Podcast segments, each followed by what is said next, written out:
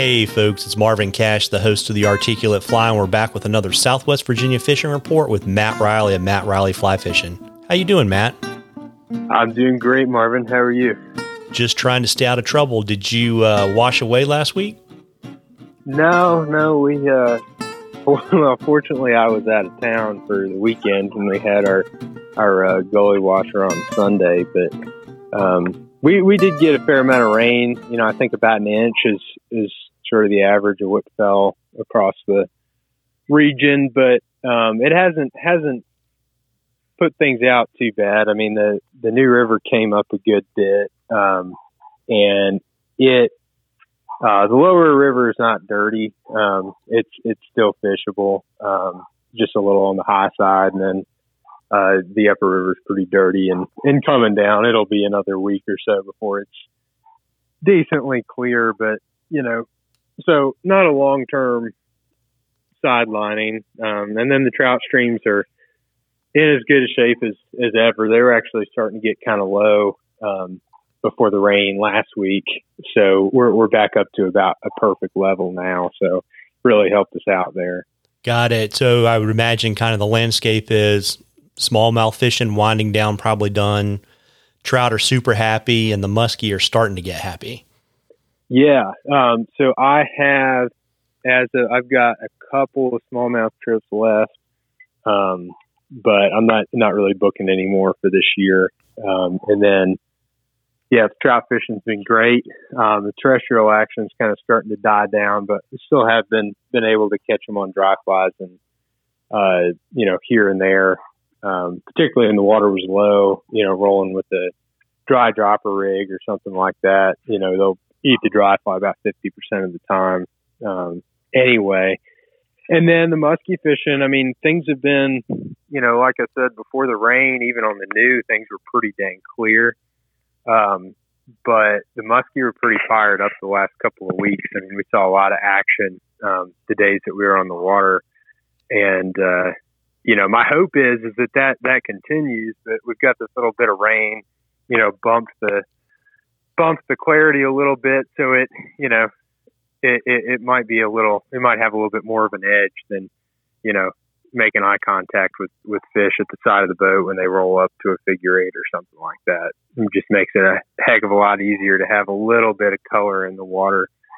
Um, clear conditions are good for seeing fish and feeling good about yourself, but when uh, when it's really really clear, it can be can be tough, and you kind of have to um, try to improvise and try to get fish to eat away from the boat and that kind of thing. So a little bit of color coming this week would be a good thing, and and hopefully it'll stay uh, stay as hot as it has been.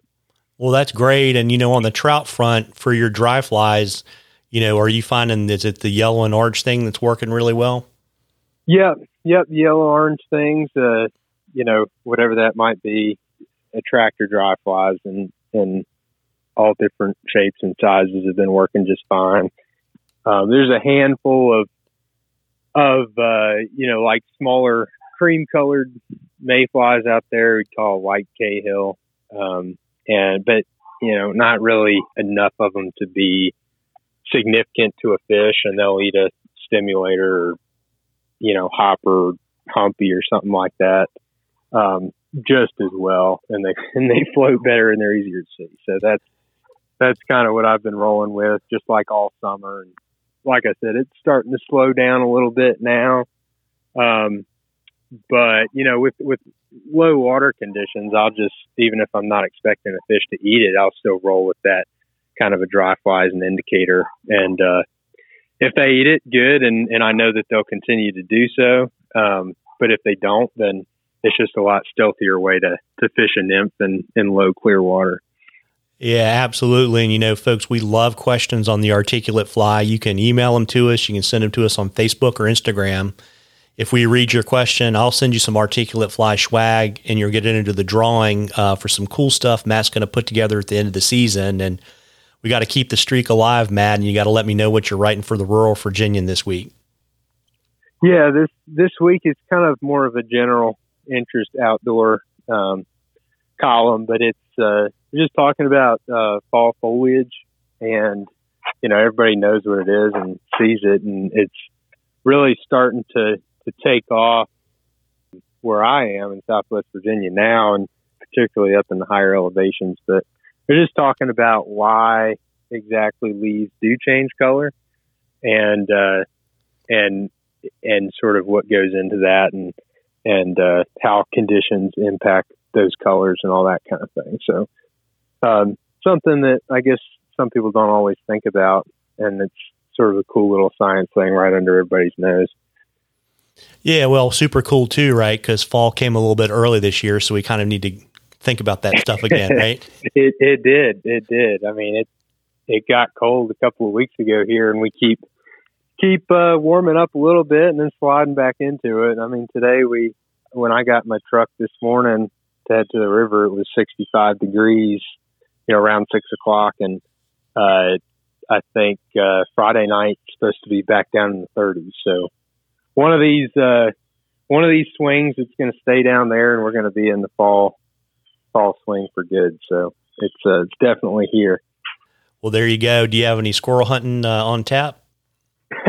I yeah, um, I've I've a couple of the days that I've reserved over the last couple of weeks to, you know, at this point and after running hard for several months, all my all my stuff is falling apart. You know, replacing ropes and straps and, and all that kind of good stuff. I, I try to take a day to do that, and uh, usually I don't want to do that. and I want to go do something else. And but thankfully, it's been a little windy for squirrel hunting um, all those days I've reserved for myself. So I've had to stick to my to do list.